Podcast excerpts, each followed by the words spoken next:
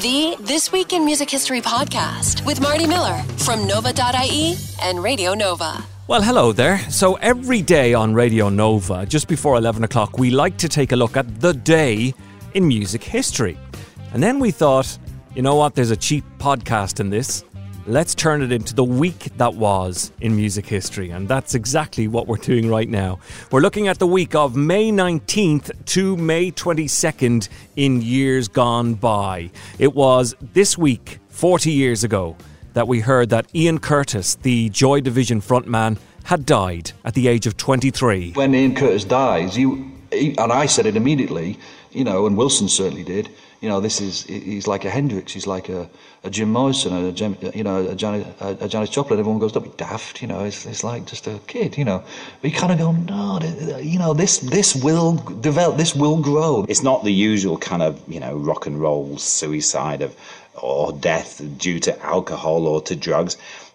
He meant what he said when he wrote when he wrote the songs. This week back in 1985, Simple Minds were at number one with the most passed around song ever.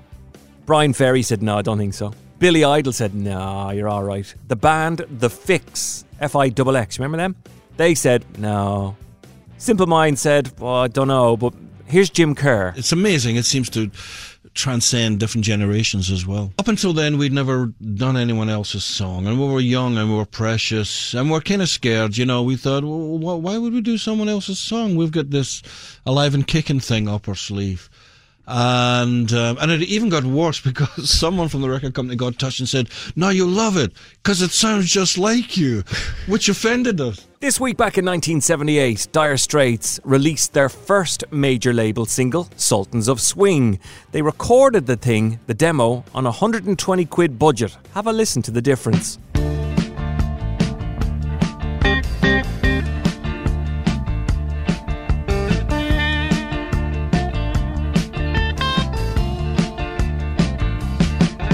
Get a shiver in the dark. It's raining in the park, but meantime,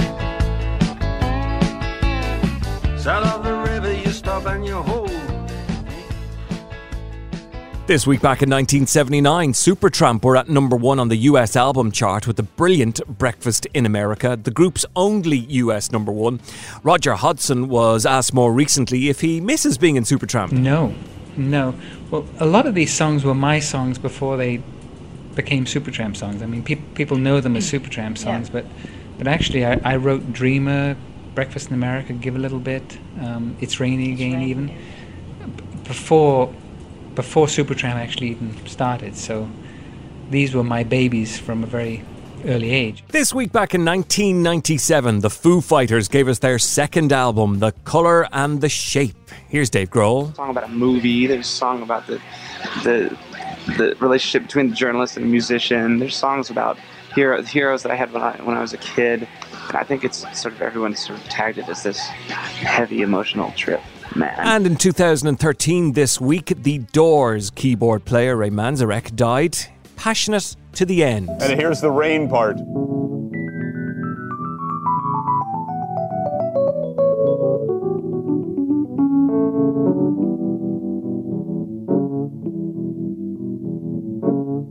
Thunder. After we finished the song, he said, Oh man, I've got super rain and thunder. It's riders on the storm. It's raining on the desert, right? Yeah, exactly, Bruce. Raining on the desert. He said we got to put in some uh, uh, some rain and thunder. So sure enough, I mean the whole thing starts with. It was this week back in 1975 that Elton John started a tour of Russia he played the first of eight concerts. It made him the first Western star to ever play there. And man, did he love it. I had such a good time! oh, what a night. Do you think that was one of the best gigs of the whole tour? Oh, undoubtedly. Not just, I'm, not just saying that. No. It was one of the best gigs of the whole tour. One of the best, one of the most memorable gigs of my whole life. In 1983, this week, David Bowie was sitting pretty at the top of the US and UK singles chart with Let's Dance. It, of course, featured Stevie Ray Vaughan on there on guitar. Because of its title, Let's Dance, Bowie was asked, "Is it a dance record?" Uh, not really. No, it, it's. Uh it has an intention of being danceable, but I think uh, um, in terms of lyric, I've tried to keep as simple uh, as anything that I've ever written before. I'd like to consider that uh, I'm trying to write in a, a more obvious and positive manner than I've written in a long time. The stiff upper lip out in force on this one, 1958. Jerry Lee Lewis arrives at London's Heathrow Airport to begin his first British tour. Along with them, his new bride, his 14 year old third cousin, Myra. Now, he uh, did some question and answer sessions with the press there, and of course, they slated him. And the whole British tour was cancelled after just three of the 37 performances. But when he got back to the States, of course, the American press were interested to know what happened. Well, the papers reported that you were greeted with silence over there and with catcalls from the audience. Is that right? Well, I, I can't agree with them there, sir. I, no, the audience was very nice and very good. Mm-hmm. Were you there, Mrs. Lewis? At this? I was there, but I wasn't at the shows. Oh, you weren't at the shows. Oh, did you notice anything uh, uh, like that, that sort of reception? No, it was a very good reception, I thought. Why did you leave? Well, uh, I don't uh, answer those questions, sir. My manager might knock my head off or something.